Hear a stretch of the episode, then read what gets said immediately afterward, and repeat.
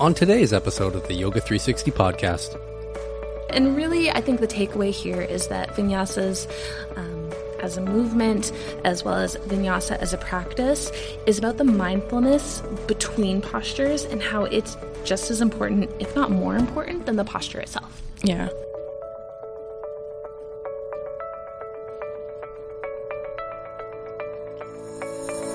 This is the Yoga 360 podcast. We bring you knowledge, inspiration, and resources to help you live your best life. We connect with students, teachers, and experts from the community to both educate and have fun conversations from the heart. If you enjoy the benefits of yoga, value your health and well being, and enjoy connecting with others, you're in the right place. Hello, everyone, and welcome back to the Yoga 360 podcast. I am Steve Cotton. I'm Karen Eni. Tonight, Karen and I are joined by our most absolute favorite guest, our returning champion, Sarah Baldock. Hello. Yes, our most regular contributor, and we're very, very thankful. this will be Sarah's fourth published episode. However, it's actually her sixth recorded episode Oh, yeah, because two, two of them I had to delete because they were just absolutely unlistenable. But we but we redid them. So thank you for your time, Sarah. To be clear, they were unlistenable because of audio quality, not because of anything we said. Au- au- audio quality, yes. Technology uh, failed us on that day. yeah, and so today we're going to be continuing a series, our All About Class Type series, and we're going to do All About Vinyasa today. Um, so, pretty excited about this because the training I just finished in theory qualifies me to teach vinyasa. Woohoo! And I will be teaching vinyasa 6 a.m. July 15th, so I'm sure I'll see everybody there. Super excited for it. Yeah, no promises. Even though it is my favorite class. Um, so we're going to be diving into sort of the what, why, how, where of Vinyasa Yoga, and uh, Sarah and I are going to be chatting about it, and she's going to be, you know, fact checking me because she's a little bit more experienced than I am. Okay, so we'll start it off by asking you, Sarah, why should somebody take a vinyasa class? Well, I guess it's kind of like why take any yoga class? Um, You're just throwing it back at me.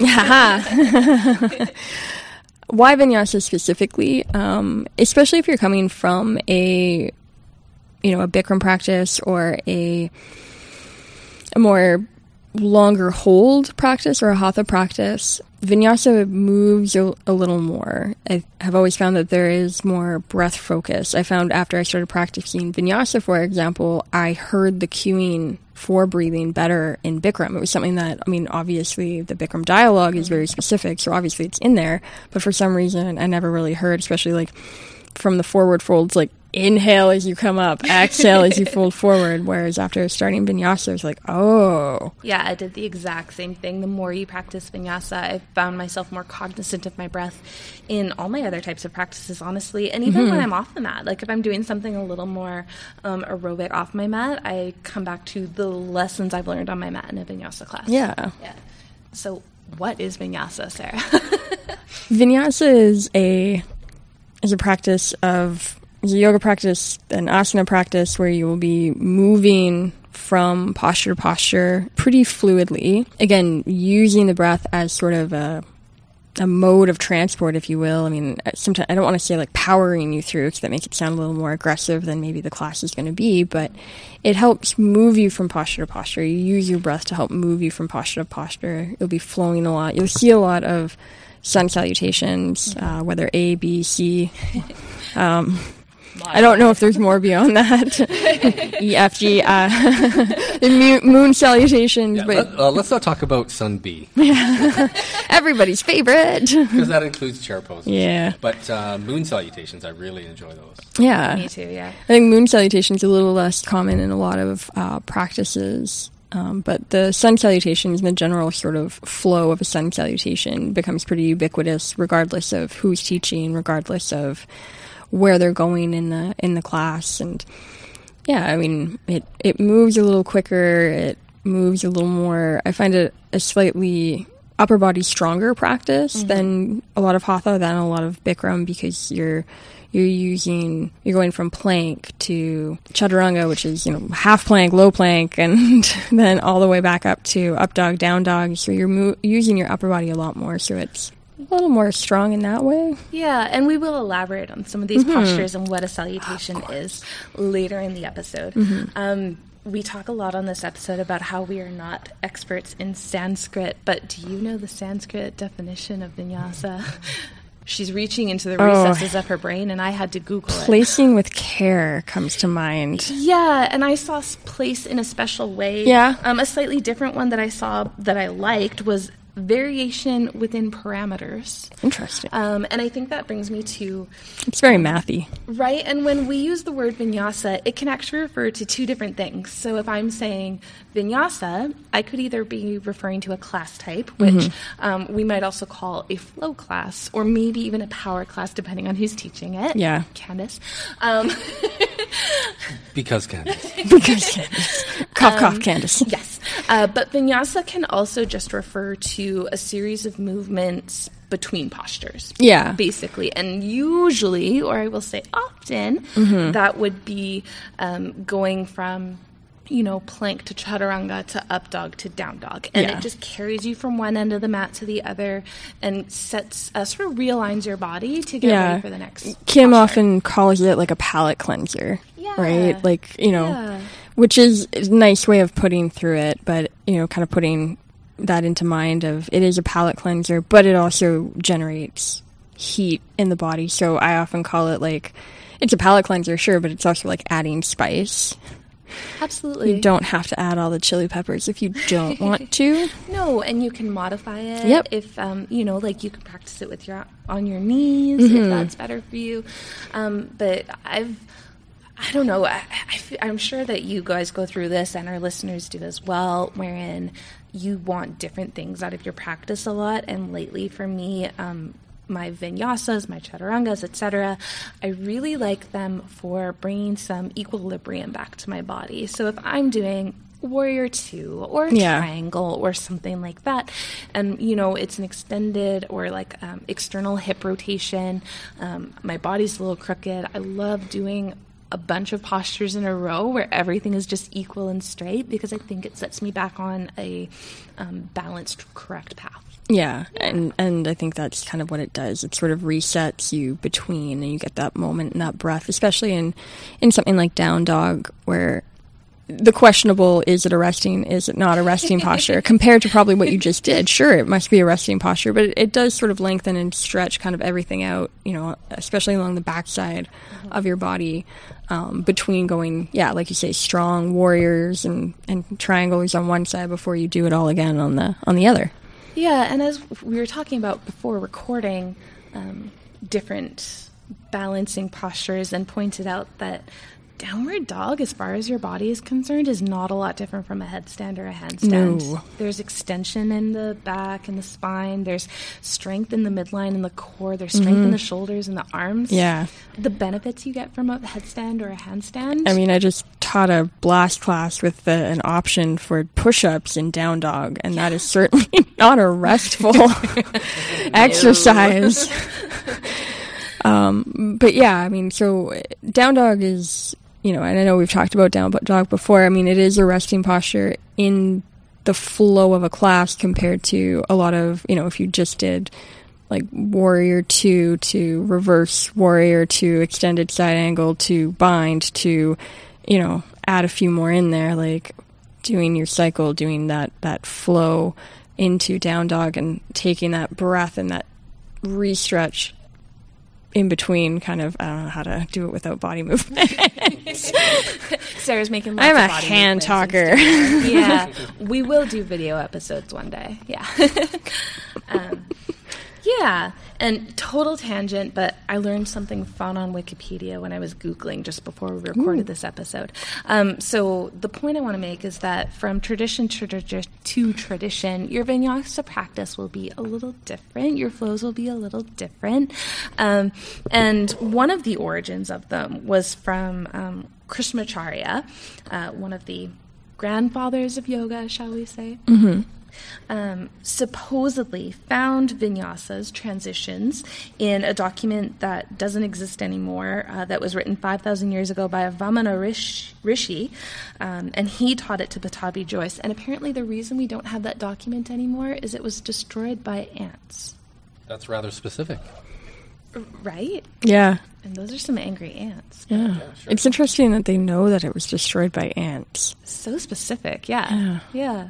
So perhaps further research needed. This might be a seed planting for a future episode because um, we are hopefully going to be bringing on um, a local yoga teacher who knows a lot about the history of yoga and Sanskrit and all that good stuff. And we're very excited to hopefully have him soon. So good. keep listening. yeah, and another thing that I learned that I want to point out is so Pattabhi Jois, who was a student of Krishnamacharya and sure we'll say another grandfather of yoga, the, the way that Jois practiced yoga is the way that a lot of us will recognize yoga. So Jois actually said, uh, referred to vinyasas in a narrower sense and said that they mean, quote, the repetitious linking movements between the asanas of Ashtanga Vinyasa Yoga which is another interesting concept. And really, I think the takeaway here is that vinyasas, um, as a movement, as well as vinyasa as a practice, is about the mindfulness between postures and how it's just as important, if not more important, than the posture itself. Yeah. Which I think links back to the breath work, right? Absolutely. And because that's that's the linking factor in in yoga in general, it's the linking factor, but in in vinyasa specifically, I find it's it's a much more prominent linking factor from movement to movement. So, who should take a vinyasa class? Anyone? Um Let's put it this way Are there people who should be mindful or maybe avoid a vinyasa practice? I've spoken with people like if you're feeling if inverting yourself causes problems, um, So, blood pressure, glaucoma. vertigo, potentially even concussions, depending on how bad. Like, Absolutely. just think about like you know the up and the down and the up and the down.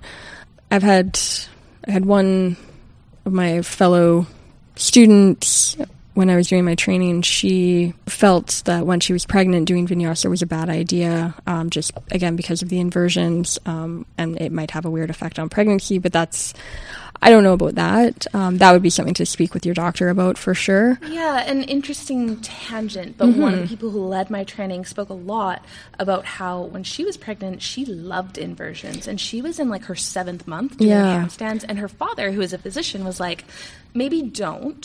um, but she said to her, they felt good in her body, so she did them. Yeah. Uh, we also had a student in my training who was pregnant, um, and she really liked some of the the inversions. She was safer about them, but she did a lot of down dog, and Yeah. they felt great in her body. Well, and I, and I think vinyasa because of the the core work in it, even if you're modifying and not necessarily doing down dog, and you're coming down to hands and knees, and maybe adding a cat cow um, instead of the up dog down dog. And moving back into a different posture for rest if you find the down dog too much of an inversion. I think there's still benefits to be had. It's just, yeah, know your body, talk to your doctor and speak to the teacher about alternatives to to things that are maybe not working for you. Yeah, which on that note, vinyasa is a practice that I am careful or mindful about with my injury, especially if I'm having sort of a bad cycle pain wise.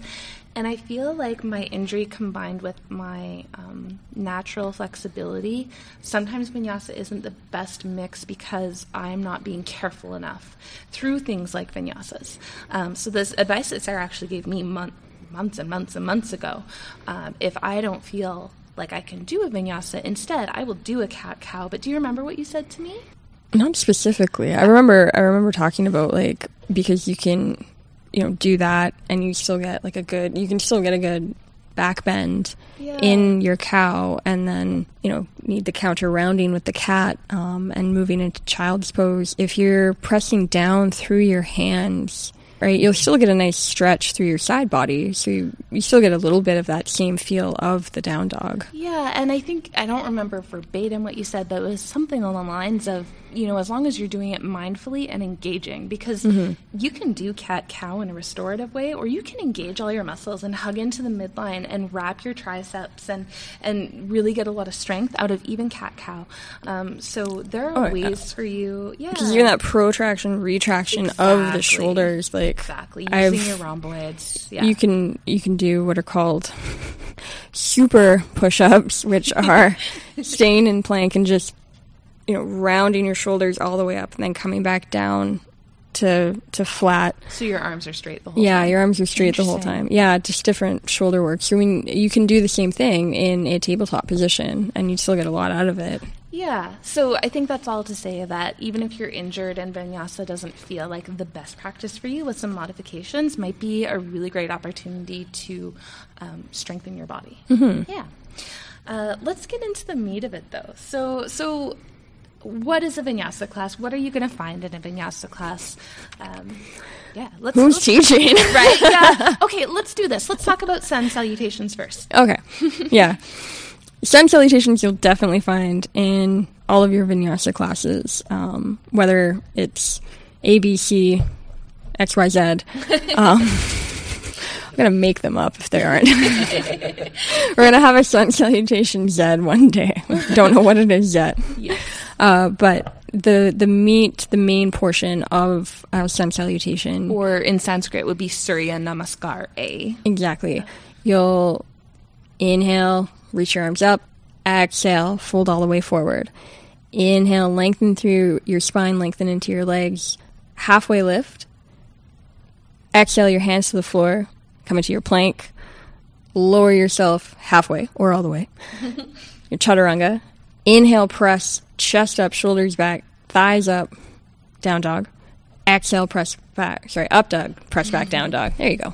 Yeah, and then at the bottom of your exhale, back to the top of your mat. Yep. Inhale, halfway lift. Exhale, forward fold. Inhale, Inhale. to stand. Rise all the way up. Yeah. Yeah, and I think this is a good point to talk about the breath because, Mm-hmm. you know, I feel like it seems arbitrary sometimes when we say say things like inhale, halfway lift, exhale, forward fold, but there's a method to the madness. Do you want to Mm-hmm. talk about the method to that madness?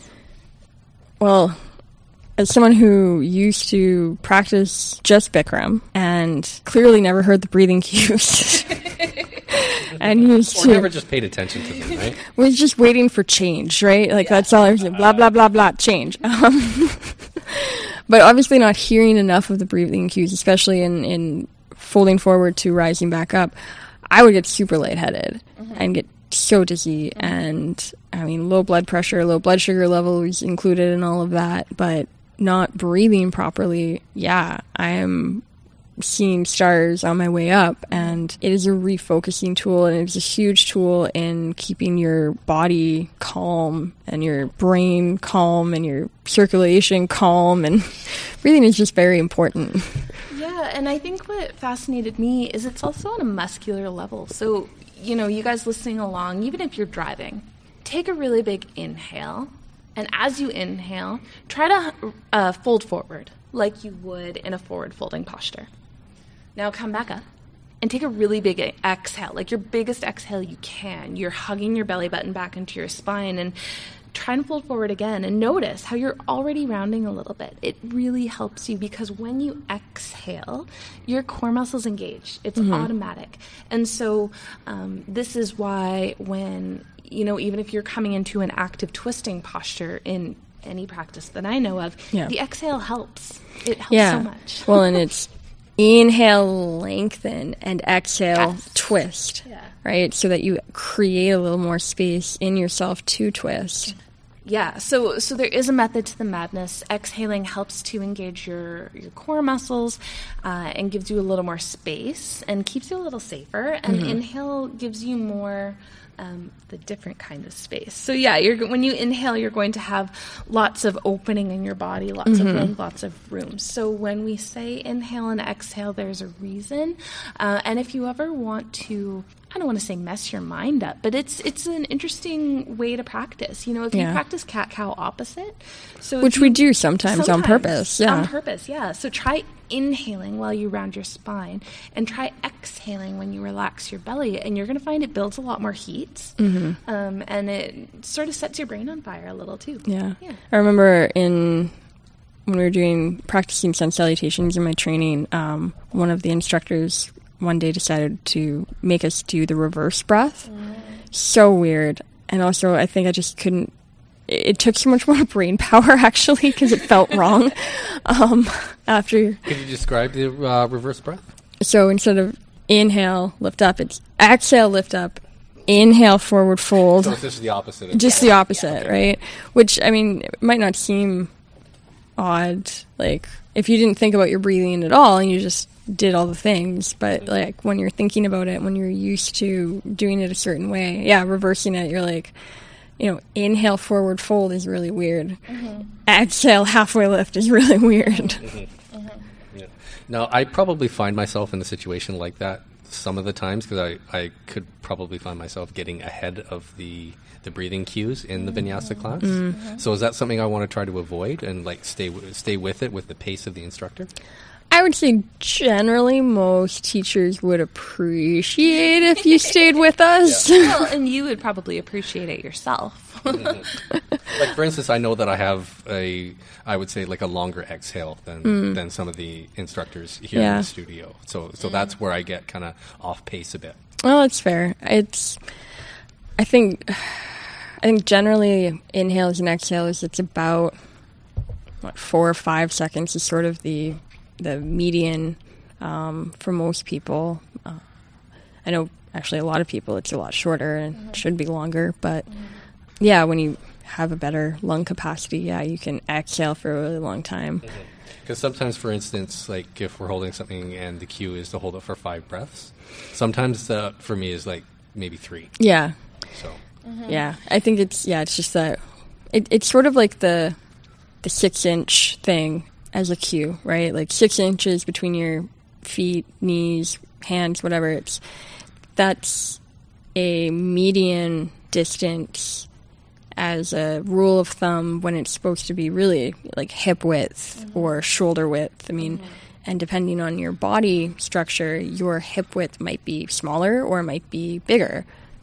I think it's just it, yeah. It, it's a jumping off point, and it's a cue. We're speaking to the average body that doesn't exist. Yeah. a lot. Um, yeah, and I think we should talk a little bit too about how the breath work in vinyasa differs from yin, uh, because this is something I get really passionate about. So, uh, in the yin practice, we talk a lot about breathing into your belly. So, let your belly expand as you inhale. Let your, uh, you know, relax your body as you exhale. But in vinyasa, it's very different. So, how how do you encourage people to breathe in vinyasa? Usually start with the the ujjayi breath cueing, and ujjayi is more upper thoracic, chest, like ribs. um, that that upper area versus the lower portion of your lungs and deep into your belly. Um, and you know, ujjayi breath, often called ocean breathing, literal translation. Translation, excuse me, victorious breath, which is always fun to throw out there, preparing you for victory for your class, right? Um, whatever that may mean for you in your class, uh, but it it is a warming breath. It is an audible breath, and it is a helpful breathing type as well because it is audible. It helps to remind you to breathe. But it is a because it's more upper. It is a little shorter, I think, time for your inhales and exhales because you're not drawing deep down. You're drawing a little bit more out wide. So it might naturally be a shorter breath um, than your, especially in yin. Yeah. Yeah, and it, and it's absolutely more heating as well uh, when you do this.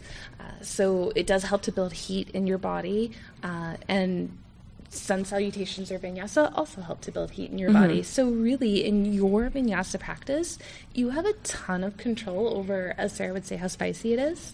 Um, you know, you can skip vinyasas, you can add them, you can.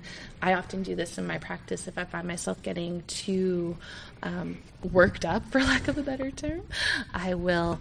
Um, if I find myself getting too worked up, for lack of a better term, I will start to let go of the ujjayi breath a little bit, maybe direct my inhales a little lower and make my mm-hmm. exhales a little longer to help calm my nervous system a bit.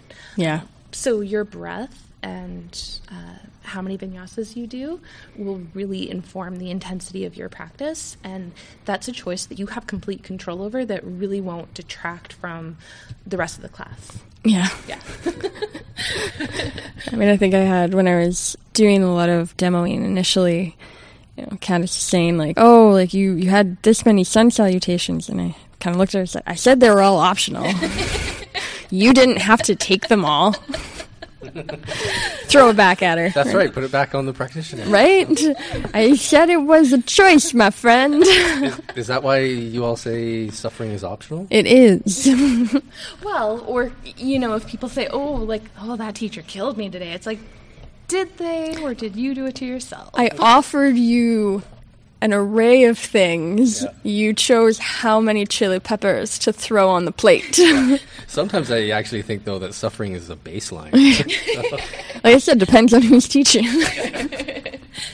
My 6 a.m. is very different than Candace's 8 p.m.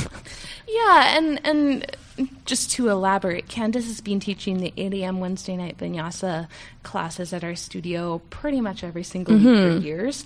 Um, so there's a large group that comes to that class every single week and are really strong and advanced in their practice.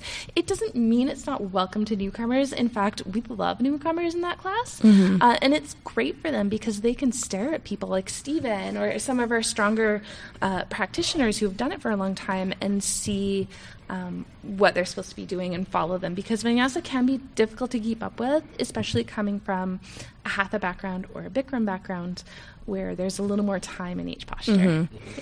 now, especially that I'm doing my chaturangas properly, so Oh, not adding an extra push up or still adding the extra push up? uh, not adding the extra push-up. I'm taking a break from that. so. Suffering is optional.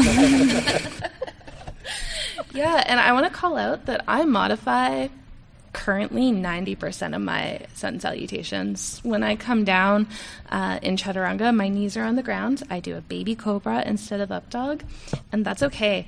I'm still getting a ton of strengthening. In fact, I would argue I'm getting more strengthening than some people are in a full chaturanga, which the difference is.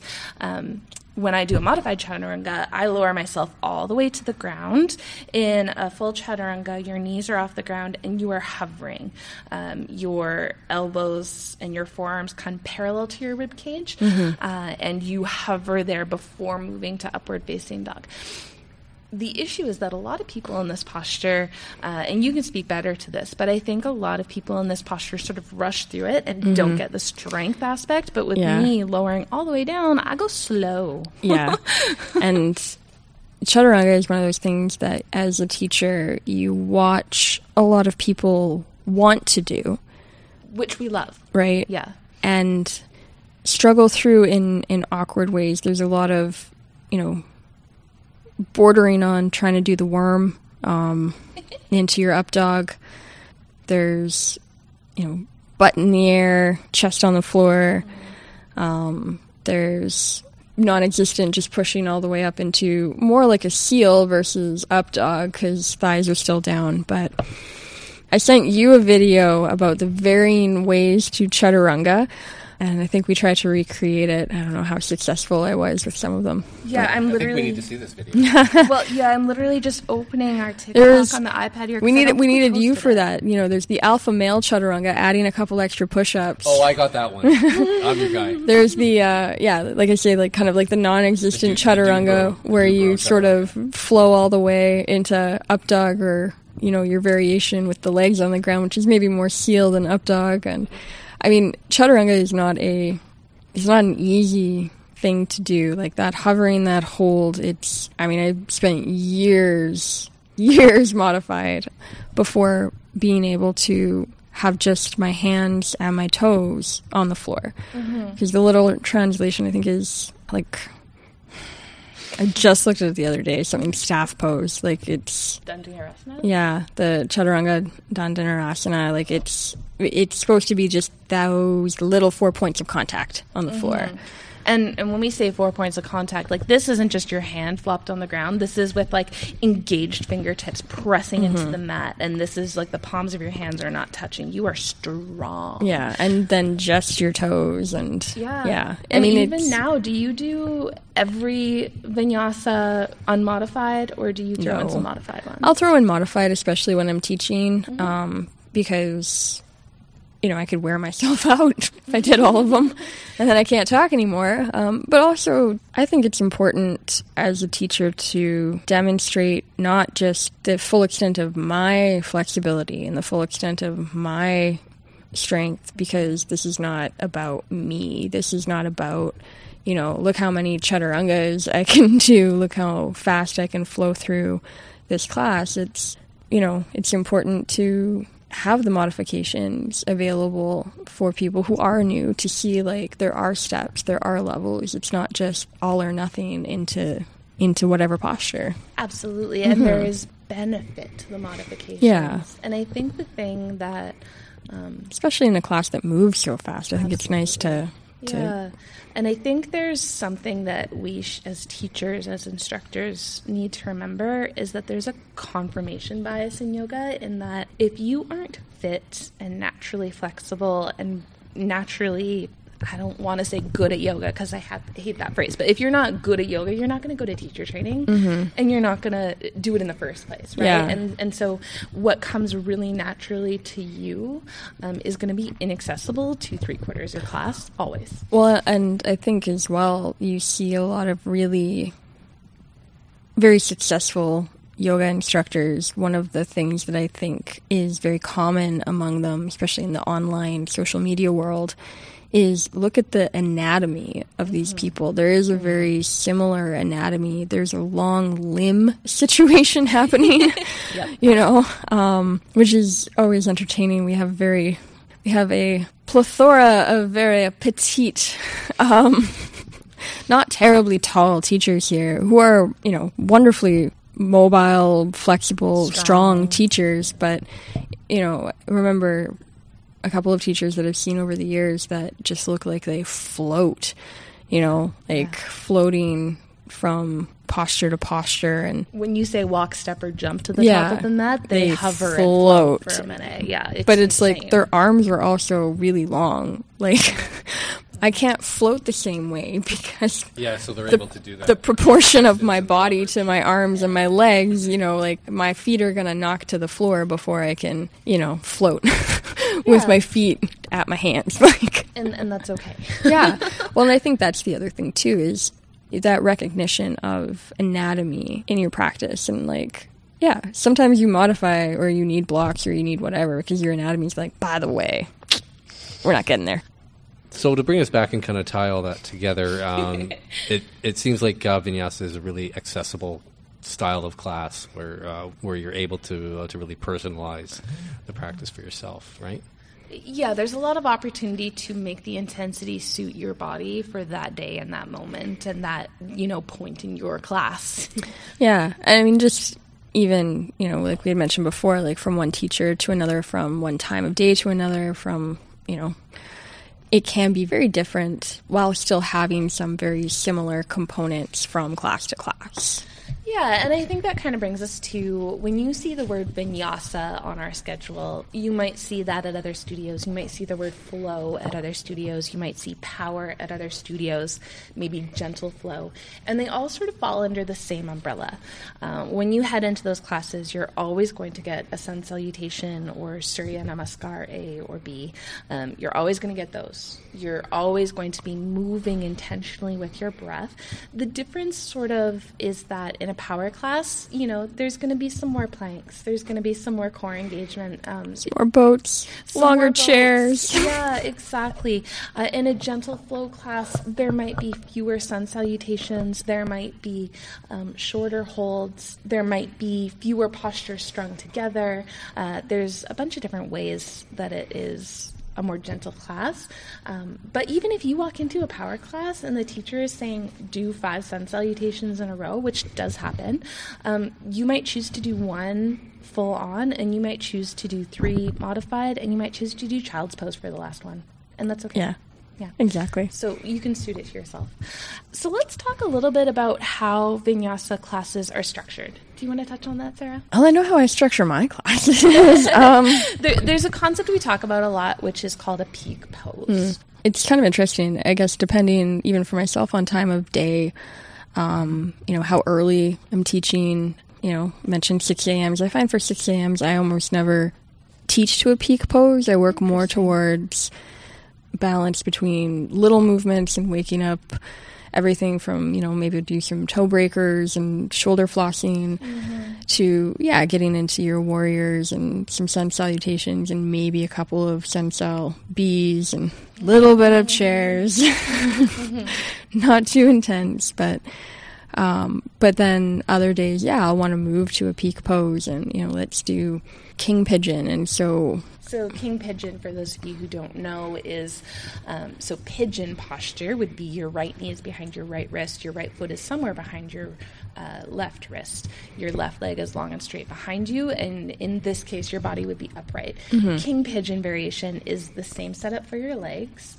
Um, maybe you're hugging more to the midline of Yeah. your body, and then you bend your left leg at the knee, and then reach overhead and grab your foot with both hands. yeah, and eventually touch your head to your foot and your foot to your head. Really, eventually. Uh, yes. really, eventually, yeah. Um, often with the help of a strap.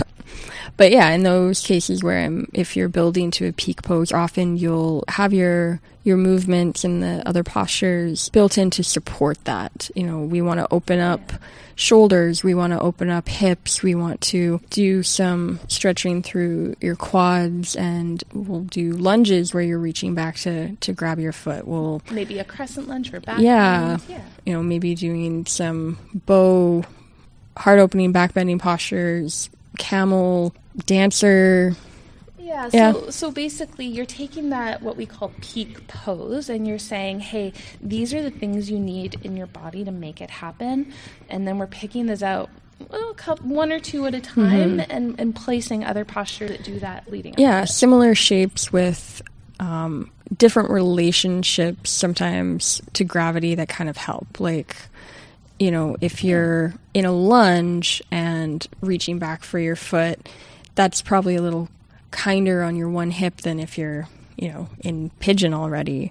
Um, doing something with shoulder openings where you're not you know your legs aren't all contorted into king pigeon already and you're opening through your shoulders you know you take those same movements those same openings those same stretches in different formats to kind of warm yourself up build yourself up for that peak pose then Exactly. And I know I've taken your class before, and you did a class where you taught us um, bow pose, bow pulling pose, and then you taught us camel, and then you taught us wheel. And you pointed out that these are the same shapes in your body, just with a different relationship with gravity. it's one of my favorite things actually about those three postures is that they are all intense front side opening postures and in all of them you are reaching back to touch your feet in some way and it's all different relationships with gravity and i find that fascinating Right, and just how the, sh- the posture changes in your body and the mm-hmm. different things you need to do to achieve it.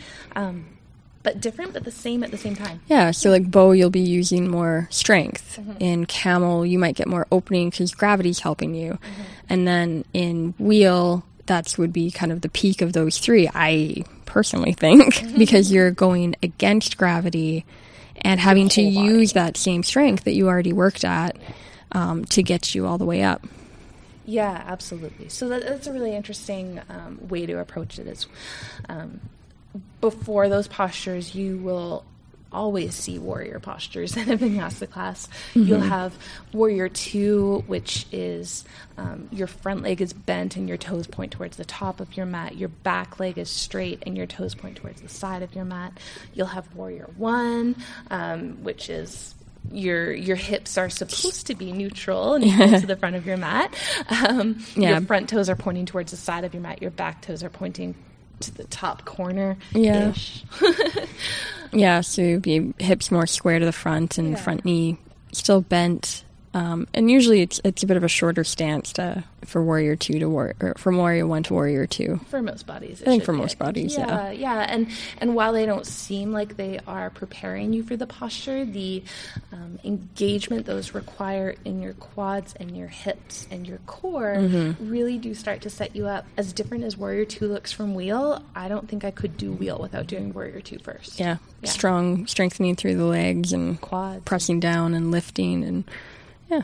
Yeah, and if you're ever curious about why one posture helps with another when they don't seem like they do, please ask your teacher because we get really excited talking about this stuff. yeah, it's your chance to geek out. No kidding. Do you have any questions along those lines, Steven? We could be geeks right now. So can um, pretty much anything be like a peak pose? yeah. yeah, I mean, you could make mountain pose a peak pose, really. Really, you could. I Or shavasana? Or sh- I mean, sure. Why not? honestly, I think people don't give those two postures enough credit for being challenging in their own ways. I Integral. in my training, I remember one of the instructors talked about how they had to hold Tadasana, mountain pose. You're just standing there for like 20 minutes.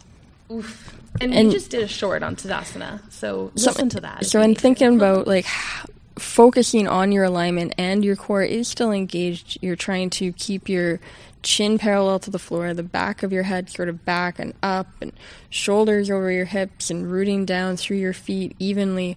If you actually go through all the tiny little nuances of just standing in Tadasana and doing that and focusing on that for 20 minutes, yeah, that'd be a peak pose. That's going to take a lot of mental discipline because Yeah. uh, well, like over time, there's going to be a lot of stuff happening in the body, and like little, small little Absolutely. muscle yeah. groups are going to start. Well, she talked about how much she was sweating at the end of it all. Yeah, yeah, and and let's just spitball. So if we wanted to do a class where Tadasana was a peak pose, what would you put in the class before that? And and and sort of how would you cue through the postures? definitely want to break down. Um, And def- let's not go crazy here. Let's not do a 20 minute. no, no, no. but even just holding Tadasana for a little time, like I've, I've, you know, every so often I like to hold it a little bit longer and see who actually holds Tadasana. And makes adjustments. You know, it. and actually holds it as a posture versus, oh, I've come to standing. I'm gonna fidget. I'm gonna fix my hair. So like me. Yeah. yeah, yeah. I'm just going to stand there and drink some water, Yeah. wipe the sweat off my brow. Yeah, You- But like even- without even taking like at least a breath there. Yeah, Um, but you can even talk about something like Warrior Two. Looks drastically different from Mm-hmm. Tadasana, but in Warrior Two, you could say, make your shoulders directly over your Yep. hips, press your belly button into your spine, lengthen your tailbone down, and find a neutral, flat spine. Like Mm-hmm. that prepares you to do Tadasana properly. Yeah, absolutely. Yeah, you can break it down. Little things, just even like doing a seated posture where you're really focusing on shoulders over your hips and lifting the crown of your head up and bringing your head back and making sure your chin is parallel towards the floor. I mean, not like up or down or tucked. And you can break it down. Or maybe chair pose, and uh, talking about the feet and- Yes. and, how you are rooting down into the mat. Yeah. And So I think that could be an interesting class. Could be an actually, interesting class, and I kind yeah. of want to do it now. There you go. Do you have any favorite ones that you like to to make your uh, peak pose? I'm a big fan of splits, and every so often deciding to throw in like basically like a king pigeon variation in your splits, where you bend your back leg up and try and but your front leg still extended straight. Yeah, why not? Tasty. so let's bring it back a little bit, and I think we've already sort of implied it. But for instance, in a yin practice, you would take a yin class if you're looking to lengthen the muscles, get into the fascia, uh, calm the nervous system. Um, for the same uh, sort of question for vinyasa, if you're, what are you looking to get out of a vinyasa practice? So if you want something specific from your class, what is it that you're going to get from vinyasa? I think a, a full body strengthening, like a little more intensity um, than maybe a, you know, maybe a Bikram or a, a Hatha class in terms of upper body strengthening um, with the sun salutations and with the, those flows and you know, high to low plank, high, you know, to chaturanga. And you'll work more with your upper body and I think that that's a nice thing to be able to, to do. I, I always come back to the breath work, um, like the breathing, and because it was such a huge sort of like light bulb moment for me after taking vinyasa about actually hearing breathing cues in other classes. Um, although my first vinyasa class was a real interesting experience. Um, but uh, and I often do talk about it when I'm teaching for especially for new people. Like, don't worry if you're confused; it's it's fine. I've been there. Um, yeah, I think you go to vinyasa to move more.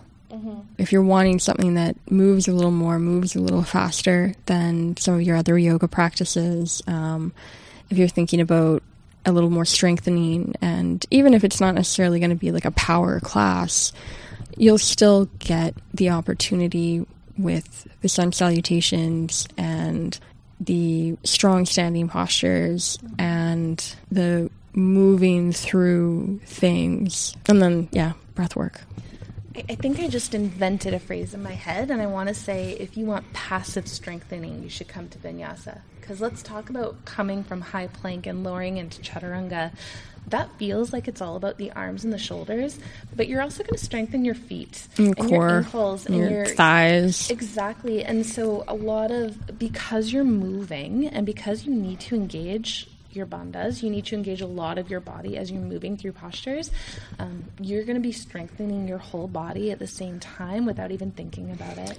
For sure. Yeah. Passive strengthening. Yeah. Like Unconscious strengthening. Yeah. Yeah, Yeah. sure, sure. Yeah, because with uh, myself now doing the chaturangas properly, you know, not, not throwing in that extra push up after the um, what was it up dog, and then yeah, so up dog, do an extra push up into downward dog, just going from from up dog, you, en- engaging my core into down dog. I really feel that now, and that's something that I hadn't been doing for almost six years. Yeah, there's always new things to take from your practice, friends. Yeah. Even if it's been a really, you know, you've been practicing for years. Yeah. There's always something new. Yeah, and imagine what how strong my core would be if I had just listened from day one. I think your core is probably pretty strong already, Steve, just to be clear. Yeah. If you do enough classes where we like to throw in, you know, here's a boat and go low boat and high boat and low boat and high boat and low boat and high boat and low boat and then hold the low boat. there will be no boats on July 15th, friends. Not a single one. So vinyasa here in the studio, it's um, a cooler practice than than the uh, hotter Bikram and the the fusion pyro classes as well too. Um, is there kind of like an ideal room temperature that you want to practice this one in? well, and to be clear, vinyasa is still quite warm at our studio. You're going to be probably 30. Probably 30 at least. Yeah. Minimum Yeah. 30. Yeah. Um, I don't know. I've found, I've, I mean, I've practiced vinyasa in like air conditioned rooms, and I will still sweat. Um, you know, it, the class can still be, like I say, spicy, and you can still definitely generate heat with your breath and, and with the cycles. And I is don't that know. because um, most of the um, the heating is coming from internally? Yeah. like, uh, like through your breath and through through your activity and your movement. Absolutely. Vinyasa, breath I think yeah. vinyasa will naturally become a, at least a warm practice for anyone because you are moving, you're creating heat with your breath, you're creating heat with your movement. So I think it'll naturally be warmer practice, even in a non-heated room. Oh, the one we had last night most definitely was. A hot class because that was a full class. There was, I- there was yeah. not one Yeah. one empty spot. Oh in there, goodness! so- Well, that's, Well, and I practiced that class from home on my driveway outside, and it was 8 p.m., so it was cooling off, but I was still dripping sweat. Mm-hmm. yeah. Yeah. So I think I think even yeah. I mean, I don't know if there's an optimal. I wouldn't say optimal, but I will say that I think with the vinyasas, with the ujjayi breath, um, you can make it as hot as you want, even in an air conditioned room. And I know during lockdowns and stuff, I had that experience. I was dripping sweat and, and I was at home with no heat. Um, I do think that the heat adds. Um, a little bit of a difficulty element, and you will often find power classes are more heated than non power um, because the hotter it is, the more relaxed your muscles are. Uh, and on the flip side of that is the more muscle engagement you need to do the postures properly.